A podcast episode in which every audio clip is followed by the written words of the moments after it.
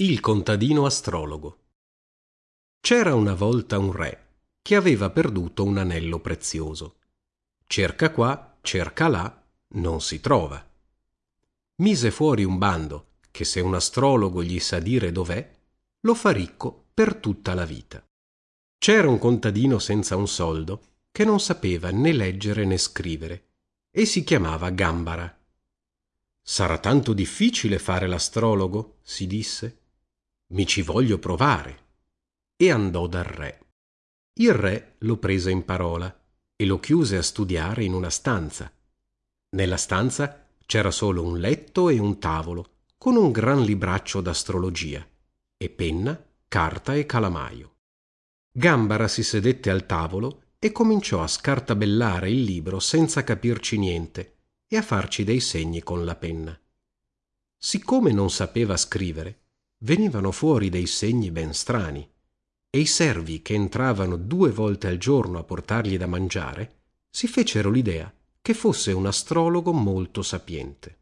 Questi servi erano stati loro a rubare l'anello e con la coscienza sporca che avevano, quelle occhiatacce che loro rivolgeva Gambara ogni volta che entravano per darsi aria d'uomo d'autorità, parevano loro occhiate di sospetto cominciarono ad aver paura d'essere scoperti e non la finivano più con le riverenze, le attenzioni.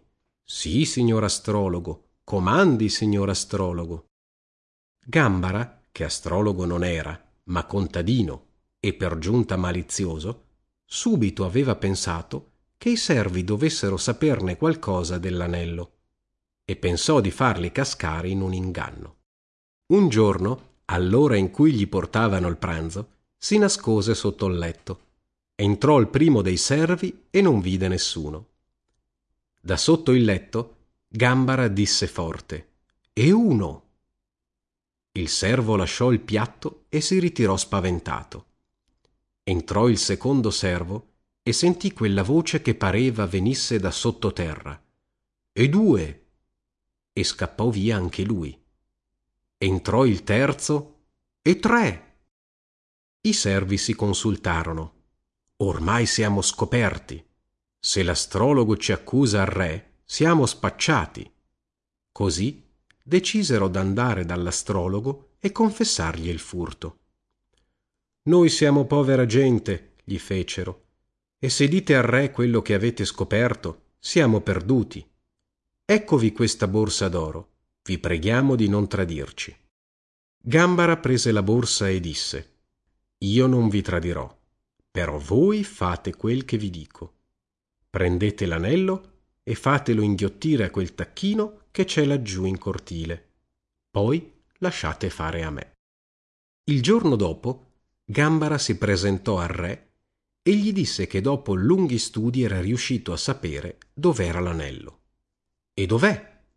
L'ha inghiottito un tacchino. Fu sventrato il tacchino e si trovò l'anello. Il re colmò di ricchezze l'astrologo e diede un pranzo in suo onore, con tutti i conti, i marchesi, i baroni e grandi del regno.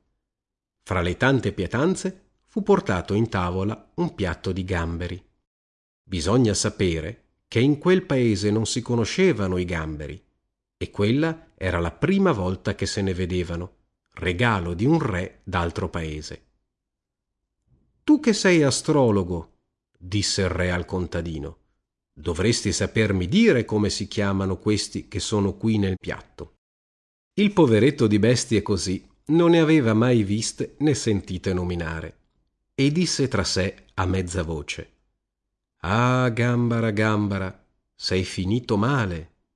Bravo! disse il re che non sapeva il vero nome del contadino. Hai indovinato. Quello è il nome. Gamberi. Sei il più grande astrologo del mondo.